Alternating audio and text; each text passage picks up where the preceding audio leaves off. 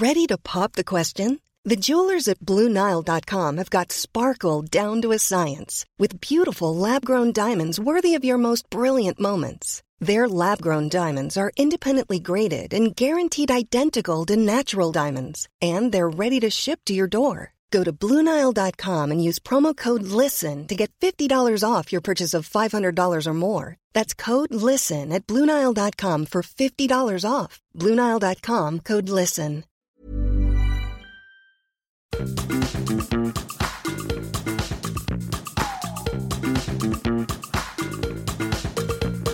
This is Reasons to be Cheerful with Ed Miliband and Geoff Lloyd. Well, hello. Hello, you're speaking to us live from COP27. I am. COP27 is missing you, by the way. It's- So have you gone on your own? How do you mean? I'm just wondering if you had a plus one. Is anybody there with you? Because there was a tweet. Johnny Casey tweeted me to say, just saw Ed at COP27, but not true to form. He just said hello whilst power walking on. Geoff Lloyd, have you been influencing him to stop chatting to everyone he meets? I'll put it down to his aide dragging him to a meeting. So it seems like you did have a plus one then. You know what? Um, I've had lots of people saying nice things about the podcast, including people from the British government. Fantastic. I won't name them and sort of embarrass them, but Are we talking mandarins here? Are we talking éminences grises? I mean, I, I think it'll have to remain mysterious. well, big shout out to you in the corridors of power there. Yeah. Do you think Simon Stiell listens to it? How do you know Simon Stiell? Big, big fan, big fan. Secretary of the uh, UN Climate Change Conference. Executive Secretary. You're very that's you're very well informed these days. I heard him on the radio talk about loss and damage the other day, and I thought he was very good on it, actually. it's because you're on my favourite programme this week, aren't you? I, I was. It, it will have aired by the time people hear this. So if you listen to it on Monday, it was last night. I did pick of the week on Radio 4. I thought, oh, I'll do that again because uh, Ed likes it. It's a little treat for Ed to hear my voice on it. But of course, you're, you're at COP, so you won't hear it. No, I, I, I will. I will definitely listen to it. So, do you want to know about what's happening at COP? Yes, tell, tell me all about it. So you arrived on Friday? I arrived on Friday and we're speaking on Sunday. We'll have more on COP in next week's podcast. Glasgow was the COP where a lot was invested in improving the targets and all that. Do you remember at the end of Glasgow there was this one year ratchet where, where countries were supposed to I'm gonna get the bad news out of the way and then I'm gonna go into the better news. But you remember the countries were supposed to come back and improve their targets? I do, yeah, yes. Strengthen pledges and all that, yes.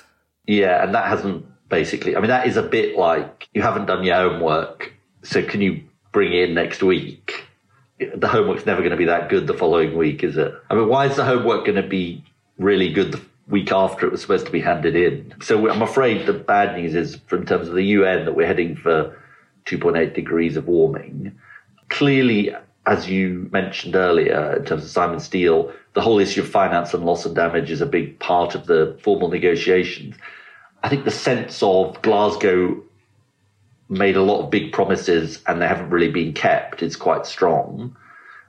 Okay, that's the sort of downside. I suppose the upside is I'm increasingly influenced by the idea that it's not my phrase this, but I may have said it to you before, but it's cheaper to save the planet than to destroy it in the sense of renewable energy being a lot cheaper than fossil fuels. Yes, it's your big catchphrase at the moment. It wouldn't pass the Bruce Forsyth catchphrase test, but I, I, I like it as an idea. Well, he could have said it's cheaper to save the planet than, and then everyone could have shouted out destroy it. Don't you think? Yeah, okay, now I'm hearing it in his voice. I had this really interesting uh, roundtable organised by the British Council with uh, young people from, among other countries, Sri Lanka, Nepal, and Fiji. Fiji is the third most vulnerable country. According to the uh, representative from Fiji, 67% of the population is at risk from climate change. Oh, God. 248 communities are going to have to be already, they are planning for their displacement Terrible. um, because it's Fiji is a whole selection of islands, many of which are under threat. And so for them, the issue of loss and damage and how they're going to be helped with the vulnerabilities they're facing. And this is about the vulnerabilities countries are facing now. Yeah. You know, this is about a country like Fiji and their ability to cope with that. But but the thing I was going to say was that whole conversation is very fraught and difficult about how countries are going to be helped, countries like Fiji. It is interesting though when you talk about renewables and the lower cost energy future for countries, that gets universal sort of acceptance. I'm not saying that gets rid of all the other issues, but I think that is my note of optimism. I've been here talking to other countries, like was had a meeting with the Danish climate envoy about we've got this pledge to have zero carbon power by 2030, Labour. And I was talking to him. He's, they've also got zero carbon power by 2030. And we're talking to him about how, if we're in government, how we can be an alliance, working with other countries, I think Kenya also has committed to a zero carbon power system by 2030. You know, how you can build an alliance. And the quite exciting thing about this is you can then build an alliance which will cut the costs of renewables further because the more renewables are used and deployed, the more the costs go down. You know, that can help countries across the world. So you're hearing some bleak realities, but there's an optimism in the forms of cooperation that have been imagined and discussed. I think there's two things heading in opposite directions, which is the damage is much more apparent. All of these young people said, yeah, we are facing consequences which nobody in our country has seen before. It's much more intense, much more difficult. So the science, the impact of climate change is so much greater. And at the same time, our solutions to cutting emissions are so much more apparent complicated issues of adaptation, how countries adapt to the damage that is being done to them. That's all very difficult and complicated, and the finance question is difficult. There is also an agenda, maybe we'll talk about this next week. There's an interesting agenda. Mia Mottley, the uh, Prime Minister of Barbados, has been pushing this agenda around reform of the World Bank and the International Monetary Fund to help with these issues of loss and damage. And I think that has gained traction. I think this also, and maybe I said this the other day, I think I'd make this observation, which is Rishi Sunak didn't want to come, but he did come. And I think that so, says something about the importance of climate in Britain and that you can't just sort of sit it out. Let's hope so, and let's hope it doesn't just say something about the internal politics of the Conservative Party with Boris Johnson turning up and trying to upstage him. Maybe, maybe. And, when you were in Glasgow, you were telling us all about a, a corridor like that you like to go and sit in. Have you found a little ed spot this time round? The British Pavilion I've been sitting in. The British Pavilion. Sounds like something yeah. from a Merchant Ivory drama. well, shall we talk about what we're talking about? We thought it was important to stay climate focused. Yeah. Given that you're at the COP. Well, we're going to be talking about the role of individuals in making change happen on climate. And we're going to be talking about it in a number of different senses because there's this big debate about is tackling the climate crisis about simply what individuals do? Is it about what government does? Or is it, as I think most people would think, about both, but then what's the role of each? What can individuals do? Um, and, and we're going to be covering this from a whole range of different angles. Uh, we're going to be speaking to Alyssa Gilbert from the Grantham Institute for Climate Change about what governments can do, but also the interaction with individuals. Mike Thompson from the Climate Change Committee, who in a sense quantifies some of what's going to be required. And then Tom Bailey from an organization called Take the Jump, and they're pushing six shifts that they're recommending for people to make a difference. So, what's your reason to be cheerful then? Well, my reason to be cheerful is fairly obvious, but I think it's nevertheless uh, worth noting, which is the Democrats doing better in the midterm elections than expected. Mm. Don't you think it could have been a lot worse? Oh, ab- absolutely, I could. And I noticed a compulsion in myself, and you see it in other people, to watch American news as if you're watching a, a Netflix drama and just expect really dramatic plot twists. Key race alert. Yes, yeah. You've put it into words better than I can, but it's, and it's also like the way it's drawn out. Yeah. So it's it's like a sort of cliffhanger. And just as we are speaking yesterday, Nevada was called for the Democrats, so they've they've retained control of the Senate even without the Georgia runoff. But even the idea of the Georgia runoff is almost like it could be a cliffhanger. It's like the sort of the show's producers have been slightly frustrated because it's all going to be over before Georgia. My kids quite love watching CNN. Maybe it doesn't surprise you. It is all presented in quite a sort of razzmatazz, key race alert, Wolf Blitzer. Do you know what I mean? Can I just check? They have heard of CBBC, haven't they? Yeah, they're beyond CBBC. In fact, actually, one of them, I will tell you, let you into a secret, and you'll think I'm, a, I'm not a great parent. One of them insisted on waking up at 4.30 to watch the results. Wow. The cycle continues. Right, what's your reason to be cheerful? My reason to be cheerful is the pumpkin spice latte. I always enjoy its brief appearance at this time of year. Uh, to be fair, that's more important than the American election. Sarah makes fun of me for drinking them. She says it's like something a child would drink. In fact, she she had a, a memory of me ordering one on our honeymoon and thinking, "Great, so I've married a baby." Then, I, th- I think that it's a lovely festive autumnal drink. you know, it's interesting. The impact of those calorie things being on the board at coffee shops. I've I've I've dumped the cappuccino in favour of the americano, just so you know. Interesting. I have started going to small independent cafes that don't have to display the calories. Reasons to be cheerful with Ed Miliband and Geoff Lloyd. To start our conversation today, I'm delighted to say that we're joined by Alyssa Gilbert, who is Director of Policy and Translation at the Grantham Institute for Climate Change and the Environment at Imperial College.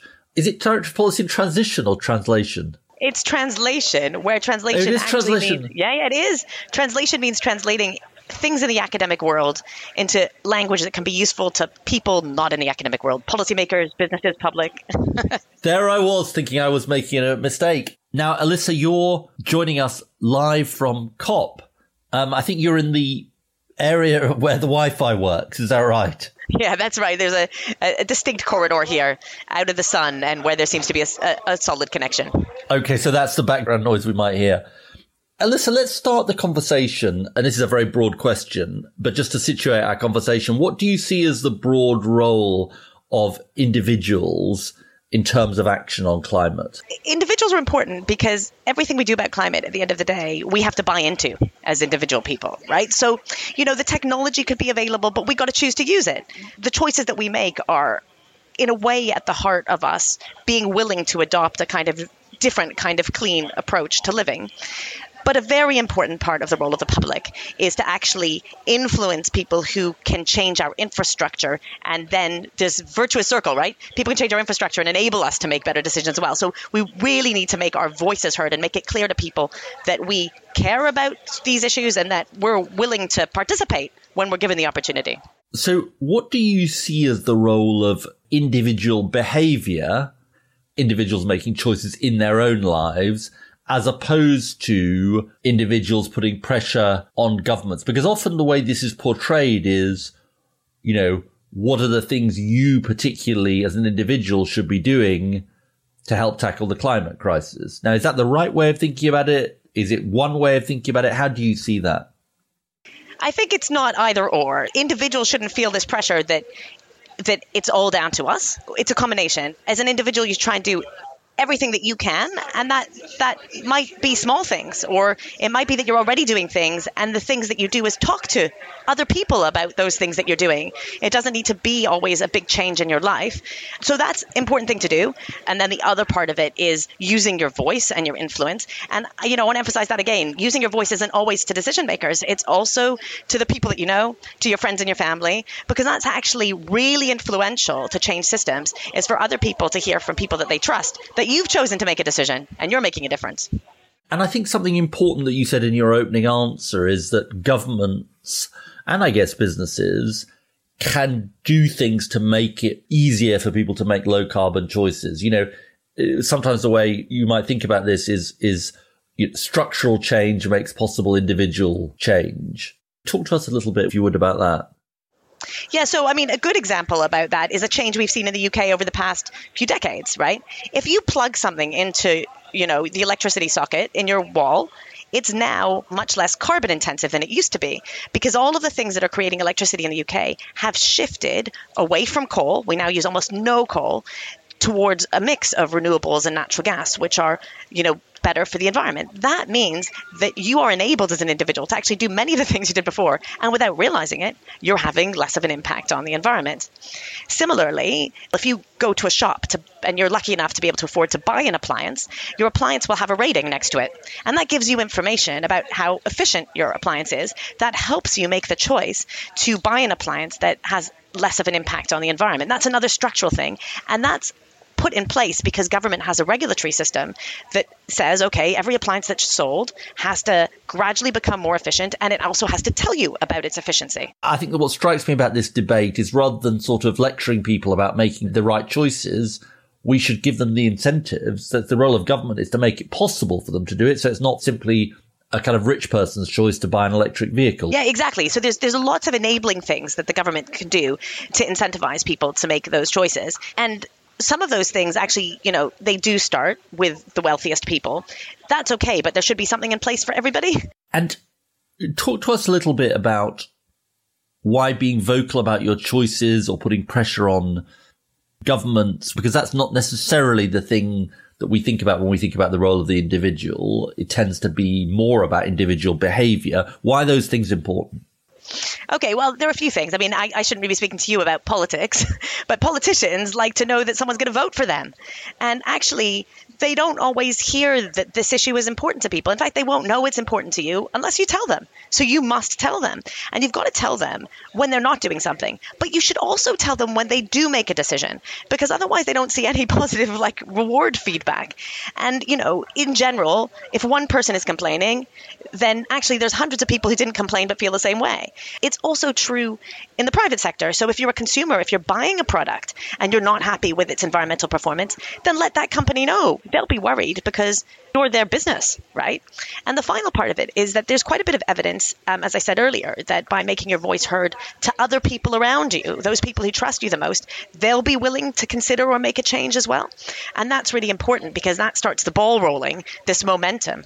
I think some of the evidence around, let's say, for example, people deciding to adopt PVs is that it's clustered and it's clustered by neighbors and neighborhoods.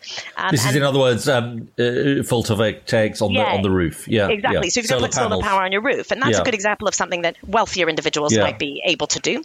Um, or, you know, housing developers can also do this. But the evidence is that it's clustered. So neighbors are influenced by their neighbors.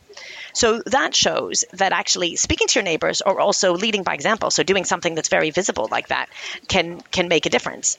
And there has also been some evidence, some research done in 2019, and and uh, by people like the Green Alliance and climate action groups, that people are more willing to take action and do their bit if they feel that everyone's doing their bit. Um, and so then again, that means that if people have heard that you're doing something, that gives them the sense that, oh, yeah, look, some other people are doing stuff. All right, yeah, I'm going to do it. That's a really important point, Alyssa, isn't it? That sometimes we think, you know, the, the answer is to say, the climate's going to hell. Nobody's doing anything. You need to do X. In fact, the, all of the research says the opposite is true, which is saying to people, lots of people are doing solar panels or whatever else it is. You could too is a much better way of influencing people. Yeah. Yeah, exactly, exactly. There's this quite a bit of a discussion now about how do people reduce the greenhouse gas emissions from their heat. So you've got this technology, heat pumps, but they're not nearly as common now as solar panels. Um, and so actually, you know, people who are putting them in should be inviting their friends around and showing them. And, and making them feel that their house is comfortable because otherwise people don't really trust it or they don't understand. It's a, it's a risk otherwise. We're talking about what governments can enable people to do. What about when governments do things which seem at odds with their rhetoric about climate. We've had a debate in Britain, it's ongoing actually, about whether the government might open a new coal mine here, for, for example. What impact does that have? It can have an extremely negative impact. We've seen that, you know, members of the public, lots of people really care about climate change and they actually want to do something about it willing to do something about it. But one of the things that's most important about that action is they want things to be fair. And that fairness does not just extend to other people or, or to their own personal treatment. It extends to all actors being trustworthy and serious about action within their own scope as well. So that concept of fairness, which is a difficult one to grasp hold of, is actually at the heart of also securing individuals to take commitments. What's the evidence on the role of sort of activism in shifting government action? Yeah, so there's continuing ongoing work about the role of activism because there's a few different schools of thought. One school of thought is that, you know, activists, when they present a, a, position that might be a more extreme sense of urgency, allow a space for other people who are presenting what might be perceived as more moderate. It gives them more space and allows them more impact. But then there's also a school of thought that says if the activism isn't well received by many people, it can lead to a backlash. You know, and we've seen examples of that very recently, um, where you've got a backlash. But we've seen some evidence of, of, you know, positive impact, and that did enable a much bigger public conversation, which actually did lead, I think, to more support for actions. Now, we have a thing on the podcast called the Geoffocracy, which is uh, supposedly our utopia. Geoff is uh, not here, but I think he'd want me to ask this question in his absence. If you wanted to do something on this question of enabling people to make better choices, what's what would your first act or first few acts be? Do you think?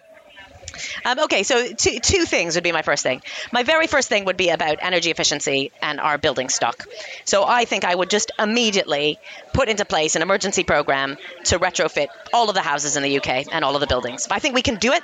It would create jobs and it would create long term savings for everyone who lives in the UK and reduce our dependence on fossil fuels. So that is the first thing I would do. And it would enable people of all economic groups to live in a way that's more environmentally friendly and, and actually better for them. And the second thing is I would enable people to find a platform on which they could speak better to each other about the changes that they're making so we can identify what barriers there are to their action.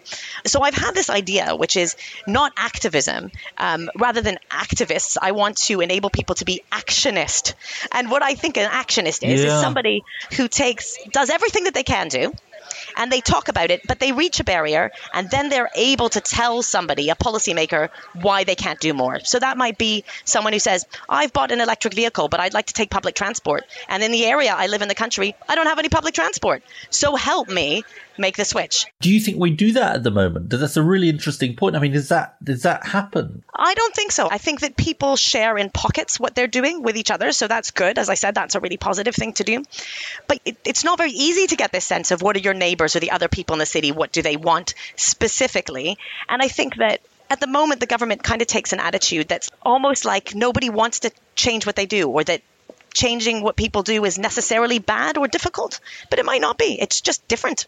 So, this assumption that people don't want to do something different underlies a lot of this kind of attitude that we have a laissez faire attitude and we don't put in incentives for people to change. So, we're not really regularly taking stock of people's willingness and desire to do things in a different way. Well, look, that is a really interesting thought, and hopefully, some of our listeners might be prompted to try and set this mechanism up or or direct us to something similar that might exist. Alyssa Gilbert, Director of Policy and Translation at Grantham, thank you so much for joining us. Thanks so much for having me. When you're ready to pop the question, the last thing you want to do is second guess the ring. At Bluenile.com, you can design a one of a kind ring with the ease and convenience of shopping online. Choose your diamond and setting. When you find the one, you'll get it delivered right to your door. Go to Bluenile.com and use promo code LISTEN to get $50 off your purchase of $500 or more. That's code LISTEN at Bluenile.com for $50 off your purchase. Bluenile.com code LISTEN. With us now is Mike Thompson, who is Chief Economist and Director of Analysis at the Climate Change Committee. Hello, Mike. Hi, Geoff. Lovely to be back. It's, it's good to have you back again. The first thing I want to ask you about really is what proportion of carbon emissions are within the scope of us as individuals, as consumers, or as households? I think I've heard it said before that it's, it's kind of roughly a third down to governments, a, a third down to business and industry, and a third down to individuals. Is, is that about right? Yeah, I mean, the facetious answer, I guess, is that all of it is down to us as individuals ultimately. Everything comes back to, to us as, as consumers and as householders. You know, every, everything is an individual at, at the end of the day. We've done a bit of a, a cut, actually, at, at the Climate Committee of the things that we need to do to get to net zero.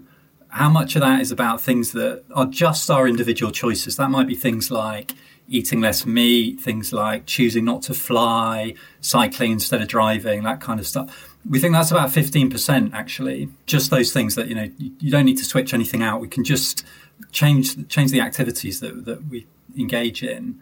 And then there's about another 20%, which are our direct consumption choices. You could choose to buy an electric car, say, instead of a conventional car, install a heat pump in your house instead of a gas boiler, Um, those choices for, for individuals as consumers are worth about another 20%. And then you've got about the same again if you start to include, for instance, landlords, you start to include f- fleet vehicles that are, are, operated by businesses. You know, even if you start to get into uh, you know, farmers, do we class some of their activities as individuals or do we class them as businesses? So it, it's not obvious where you draw the line, but if you include all of that, you maybe get to about 60%. And then you're left with 40 which really is just, you know, these are things in the government estate. Those are big businesses switching to low carbon renewables, for instance, behind the meter in the, in the power sector, fitting carbon capture and storage, that kind of stuff. So, you know, as consumers, as individuals, something like a half, maybe 60% of, of all the, all the possibilities lie with us. It's actually more than I suggested, even with that kind of woolliness around the definition of individuals. And it's, it's interesting you, hearing you talk about the different categories of individual behavior. We talked to George Monbiot a while ago, and he was saying that you've got to treat people like grown-ups instead of talking about paper straws. You've you've got to say the situation is dire and it needs big change. On that, how, how much do you think people realize that higher impact decisions, you, you mentioned flying or plant based diets, are potentially vital to this. Yeah, I mean, it's such a good point, and I, I, totally agree with the premise. You know, we do have to treat people like grown ups. Plastic straws drives me mad as well. You know, when you look at the polling of this, people are actually they're pretty good in terms of the energy sector. They get that using energy is a carbon intensive thing; it contributes to climate change and they they realize that being more careful about that is a helpful thing to do. The one that is really a big gap, and I, you know this will be one that George I'm sure was was picking on, is about the food system. People don't join up just how important the choices that we make on on food and on diet are for climate. In terms of things individuals can do, choosing healthier diets, moving faster towards diets with less meat and less dairy in is one of the biggest changes that we can make individually as consumers that we have the power to do without requiring other, other people to change anything. But it isn't rated very highly. If you ask people what are the big things you can do, it doesn't score very highly at all compared to things like using less energy in the home, the way that we travel, those sorts of things. So it's not necessarily that eating less meat or fish feels like too big an ask. It's that people don't realize the impact it could have. Is that what you're saying? Yeah, I mean, I think you're then getting into the into the next level actually, and this the sort of stuff probably we, we could do with understanding better than we do already. Um, what I'm saying is that you know if if you ask people, do you want to do something about climate change? Most people say yes. If you ask them, do you think you can do more? Most people say yes again. But then when you ask them, well, what things matter? They don't tend to pick up on diet as a big thing. So the, that's kind of the first line. You've got to get them over that, right? And then you get into, well, are there other barriers that you need to unpick? Are there other things to kind of make them embrace that change? I don't think we're actually even at that point yet because we still haven't got to the point of people properly understanding that shifting away from meat and dairy is positive for the planet as well as for their health. The sorts of scenarios that we talk about at the Climate Committee by 2050, we're talking about a 50% reduction. So this is not overnight, suddenly everyone becomes a vegan. That's not kind of the vision here, but this is a shift towards diets which are better for us and which are better for the planet. And the more that we're all talking about this and we're thinking about it and we're engaged within it, the more likely it is that we'll make the shifts that, that we need to see. Let's talk about carbon offsetting schemes. Um, obviously, they become big business. Feels a little bit like atonement or, or something. Should they really be a significant part of how we reduce our emissions? Or is it there's some element of kicking it into the long grass? Yeah, yeah, you picked on a good a good point for us here. The, the, climate committee just put a report out actually on, on this, on the use of, of offsetting and, and voluntary carbon markets. As you say, they're they're growing actually quite rapidly at the moment. A lot of businesses are turning to these in the desire to to claim to be net zero. Um, and the point we've made is actually we don't think the markets really are ready for that growth yet. We don't think that we are in a position where that is making a positive contribution and it risks making a negative contribution. We think there is a possible outcome here where carbon markets are useful. If you look at what's going on at COP at the moment, you know, one of the big problems that we've got is having enough finance flow into emerging and developing markets. Voluntary carbon markets could help with that. But at the moment, the danger is they're used as a fig leaf for companies or individuals not to do things that they ought to be doing. So when you can buy a carbon offset for $3 a ton, that's how cheap they are at the moment. That is very, very cheap. if you can get them as cheap as that, it's very easy to say, well, this thing that looks a bit difficult for us to do as a company or for me to do as an individual, I maybe won't bother with that and I'll just buy some carbon offsets instead. It's far too easy to make that kind of choice at the moment. If carbon credits really were going to make a difference, you ought to be looking at a cost much more like maybe 50 plus dollars per ton. If you got to that point, you could be much more confident that this is a credit which is really doing something useful. It's actually paying for something that wouldn't have happened anyway, and that people aren't using them in a way that stops them doing activities they should do anyway. It should be the last thing we reach for, not the first thing. To what extent do you think people's inaction on the climate crisis is related to the fact that we can see it as an inherently political issue? Definitely to some extent here, but in other parts of the world, even, even more so, divided along party political lines. Yeah, I mean, I think this this definitely is one of the issues. Is that you know it's very easy to look around, and this is a global problem, right? This is the function of all of our activities put together across the world, and it's very easy within that to say, well, I'm only one in eight billion. I think we're about to hit. What's the point of me doing anything differently? Very very easy to make that. And we've had at the UK level, we've had these arguments that well, the UK is only one or two percent of global emissions. Why should we do something? And the reality is that it's only by everybody individually doing something that the, the mass as a whole moves. But it, it clearly is disempowering. And I think that goes back to this argument about, well, should the governments be talking to people? What's that grown up conversation? And I think that is part of it. It's part of it for the government to say, here's why we're acting, right? This is the realities of climate change. We all see it around us. Here's what we as a country and indeed the world is doing about it. This is what we're doing as a government. This is what big businesses are doing. Because again, big businesses are actually doing a lot. And here's your role in it as a consumer. Here are things that you can do so that all of this fits together. Again, going back to that point that, you know, the, the majority of people, I think it's around 70%, want to do additional things to help to contribute to tackling climate change. They expect their governments to be doing things as well. They expect businesses to be doing things.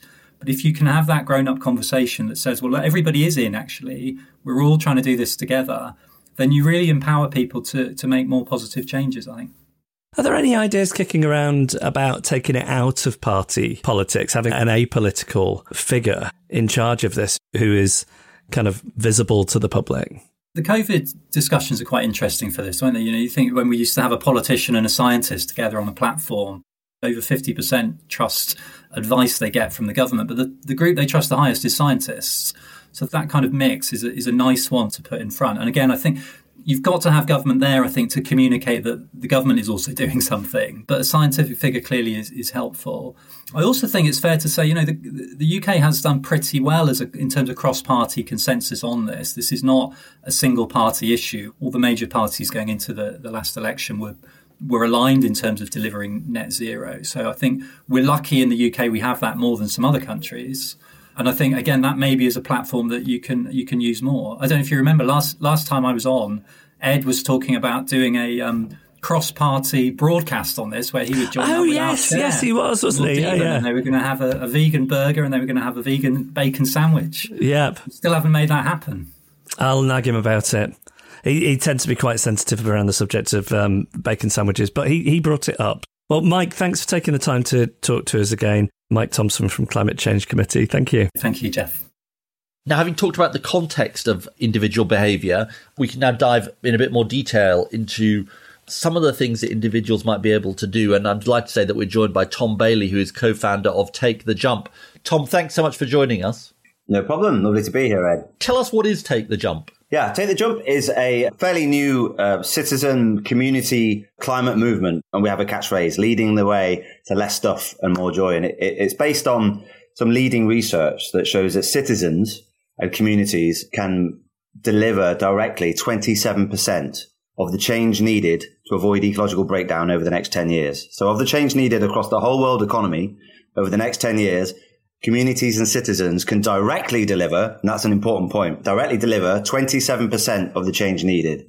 And that's through six shifts that the science really clearly pulls out. And, and when people take the jump, they try those shifts for uh, at least a month. That's it in a, in a very quick nutshell. And Tom, does this mean that every member of the world population, the British population, has to do these things? Yeah, it's particularly rich countries, because I'm sure we all know that the, the vast majority of the impact, particularly from the point of view of consumption, and we don't just mean personal consumption here. We mean industrial consumption, government consumption. It's the rich countries that, that are having most of the impact, obviously. I think the research kind of shows that historically, when you have big shifts in, in societal kind of norms and behavior and so on. That's that's catalyzed when you when you get at least 25% of the population doing something, thinking differently and being sustained and clear in that new way of doing things. You know, the work that this is all based on is a big study. It took two years. Leeds University, Arup C40, pioneering study looked at the global economy. It's one of the first times that ever there's been a worldwide analysis of the whole economy rather than looking at territorial jurisdictions, which is normally how you do it by looking globally at the whole economy you can really unpick these big trends in a, in a much more robust way. And this research completely was transformative.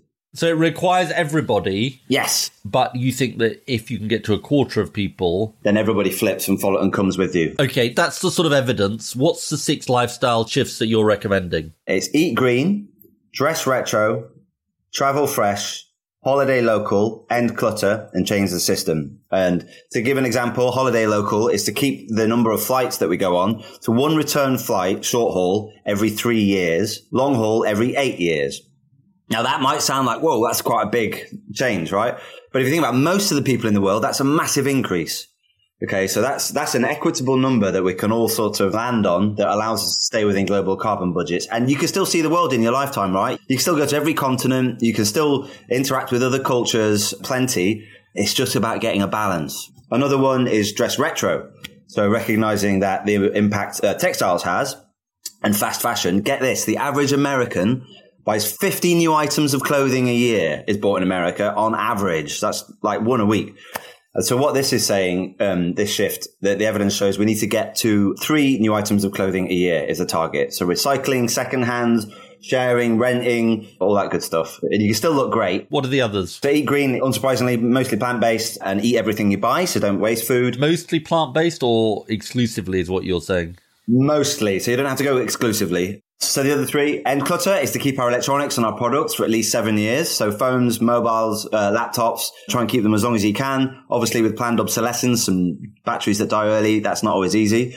Um, but it's about doing your best. And then travel fresh is trying to minimize private vehicle ownership. You know, if we just swap from fossil fuel vehicles to electric vehicles and we keep that growth going at the same rate, then that's still an enormously damaging impact to the environment. What we really need is less cars on the road. That's crucial if you look at the, the future projections for environmental impact.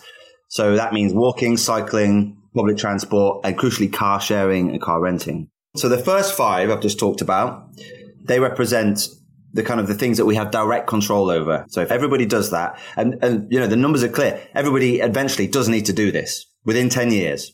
This is what to meet our carbon budgets. So that's our goal, right? Is those five. But then what about the system change bit? And that's where we invite people to do at least one thing that can influence the world around them, like swap to green energy supplier. That's how you could influence green energy markets.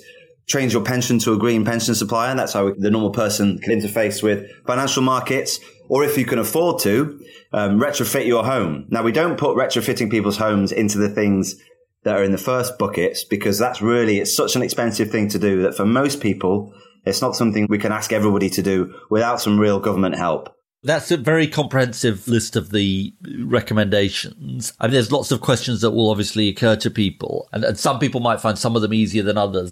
How do you counter, though, the idea that this sounds like basically hair shirtism? yeah. You know, that this is basically you shouldn't travel abroad as much. So the foreign holiday that you really value, having worked hard all year, is going to be more difficult to do. You can't buy new clothes. You've got to eat in a certain way. For some people, Tom, that's it's going to sound not that attractive. Yeah, we, do we have to go back to living in a cave, give up everything I enjoy about my life? Like, we, we hear that, um, you know, that's often the question that people ask me. And the answer is no for two reasons. One, it's not about complete abstinence, this. We're not saying you can't fly at all. We can still go and see the world. You can still look great. You can still eat great food with all of this, but it's about balance, this. It's not about complete abstinence, which I think is really important point. Okay. Um, And the second point is that actually a world that isn't just about the consumption of more and more and more stuff would actually be better. Okay. So yes, we're consuming slightly less by taking the jump, right? But that means there's so much more time for other things like creativity, care, comedy, culture, all these things that actually make life good.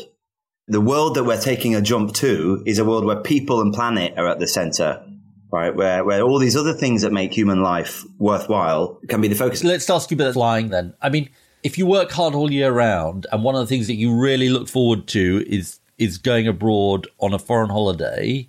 Yeah. You're saying, well, you can only do that once every three years, or you could take the train, but that could be more expensive or it's just not practical. I'll be honest with you. I worry that that's going to not win people to our cause, but sort of lose people to our cause. It's a very good point. And one of the things we've got to really learn from the environment movement of the past, right, is that waving our fingers, shaming people, telling them that what you're doing right now is bad is not only not helpful, it's not the right thing to do. It's not true. We all grew up in this world, right, that's like this. We've got very good reason to, to enjoy going to Spain or, or Greece or wherever every summer, right? And so the behavior change science that the jump is based on has these five foundations. But if the shifts are what taking the jump is, these foundations define how, and how to approach it. And the very first one, and they're based on lots of, of research over the last 30 years. The very first one is it's enough just to try. So just start. Start where you are and start to make a, a journey from, from what's possible, right? But the other side of the coin to that is no more us and them, right? That's the second foundation. Shaming each other and ourselves doesn't work. You know, if you want, if we want to change, we have to excite ourselves and others about what we could be rather than demonizing ourselves for where we are, right? And then let's just talk about the sort of b- bigger picture for a minute, which is um, the role of government and the role of the individual. In other words, is this putting too much onus on the individual to change their personal behavior rather than banks to divest from fossil fuels or governments to build onshore wind farms or whatever it is? Yeah, excellent point again. And I think there's one of the, the key sort of um, phrases that came out of that research was that we need all action from all actors now. There isn't time, if you look at the rate of change needed, to be like, okay, you go first, government needs to act, and then citizens will pick up the, the slack in a bit. And everybody needs to be doing all the things they can. And so you see that 27%, that's the chunk that sits, you know, that citizens and communities can be getting on with. Government and industry have a, an enormous chunk that they need to be getting on with. And the big question is, right, is how do, how do the twain meet, right? You know, if you actually look at, at what the change that's needed in the next 10 years, the research showed we need a two third reduction in the impact of all consumption in rich countries in 10 years. Two third reduction. And so that's a fundamental shift in the way our societies work and operate, right? A- away from one that's focused just on production and consumption. And so how do we get that? Christiana Figueres, who led the, um, the climate change COP negotiations, COP21 in Paris, she said recently, I think this week in The Guardian, that it's not technology and finance shift that's the most urgently needed, it's mindset shift. And the reason for that is that if you think about any of the big transitions of the past, the scientific revolution, the industrial revolution, the overthrow of colonialism, civil rights, gender rights, gay rights, none of these things started in the head of an enlightened leader who was like, I know what we need is this. We figured out what to do and told everybody the change didn't start at the system level. It started at the mindset and the cultural, the community and the individual level. We had a lot of people coming together, decided we need to do things differently. This is how the world could be. This is how it looks and feels. And it's brilliant. And then that creates the kind of momentum and the space for the system change, you know, the education, the economics, the politics, the infrastructure. And then that then reinforces the culture and you get this positive cycle. Let's talk about the sort of transmission mechanisms. I mean, is one of the challenges you face that individuals find it hard to relate their specific actions to this massive problem. It's a bit like the voting, the issue of, you know, does my vote make a difference? But maybe it's got some additional challenge, which is, you know, what's the transmission mechanism between me buying fewer pairs of clothes and global warming? Yeah. Well, there's two, two main response to that. The first is just to acknowledge the scale of appetite for this. You know, 80% of people now are worried about climate change. They already are aware of it now, want to do something, but feel powerless and feel confused. Like you say, okay, if I save one ton of carbon by getting one less plane, so what? in a world of the fossil fuel industry and inaction from governments and so on, what, how does that have any meaning? And it has meaning in two ways. You know, the first is this 27%. You know, that is numerical evidence.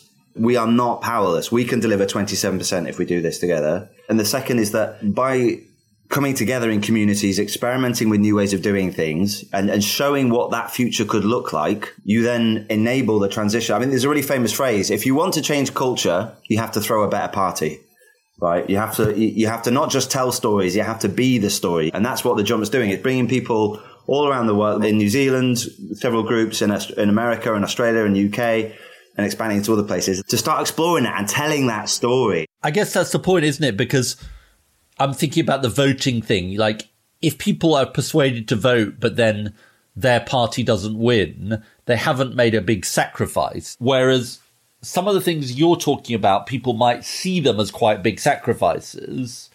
And if they see that and then they think, well, hang on, if I do that and all these other things carry on, the fossil fuel industry and so on, have I made this big sacrifice for no n- overall gain? That's your point about it's got to be a, a better offer. Yeah, exactly. And it is. And so, like, that's, although it may feel like a sacrifice, it's a joyous alternative that we're talking about moving to. There's large parts of society who are fighting to put food on the table, who had very little role in creating this climate mess, right?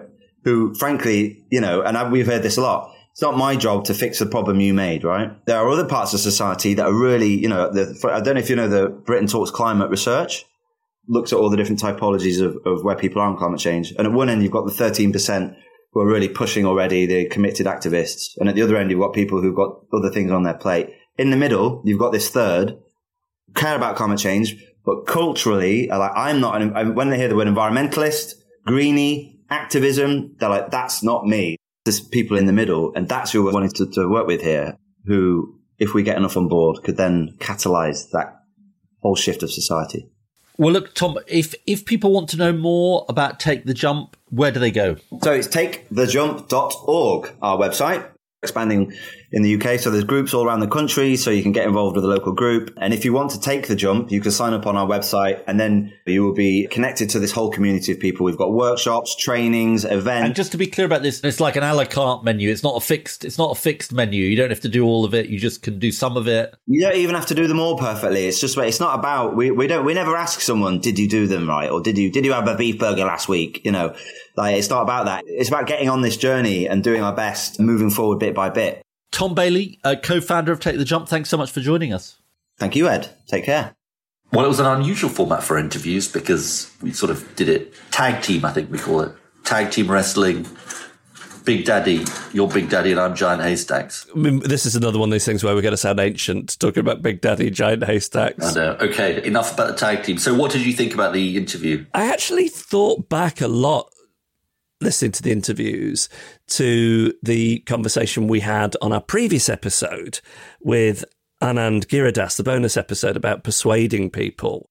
I do, having been a vegetarian for so long and had so many conversations about meat with people, think it, it, it's emotional for people for some reason. And similarly, I think flying is a, a difficult conversation to ha- have with people who feel that they work very hard and it's their one kind of treat in a year to go and get some guaranteed sunshine. Yeah, I, I agree with you on that, honestly. I mean, look, there's two things I feel about this, which is one, we are in the better lives business and we can't define for people what better lives are.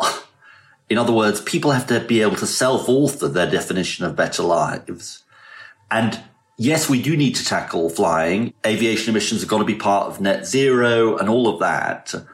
But I think if we give the sense to people that we're saying to them, you can't go on your holiday, honestly, I just genuinely think it's a non-starter. Look, giving people information about all of these things is fine. Uh, the, the second point I just really want to make, which I really feel strongly about, is I worry about looking like you're loading all of this onto the individual. You know, there's this phrase, which is an inelegant phrase, but structural change makes possible individual change. So in other words, even when it's things that are about individuals, if you want people to, you know, buy an electric car or use alternatives to cars, You've got to give them the means, good public transport or the ability to purchase an electric car, even if they're not rich. If you want people to change the way they heat their homes, you've got to make it affordable for people, you know, it, all of those things. It's not, it doesn't exist in some vacuum. That's not to say that the individual what individuals do is irrelevant. It isn't irrelevant. People can set good examples and so on, but I think you've got to be really careful in this area.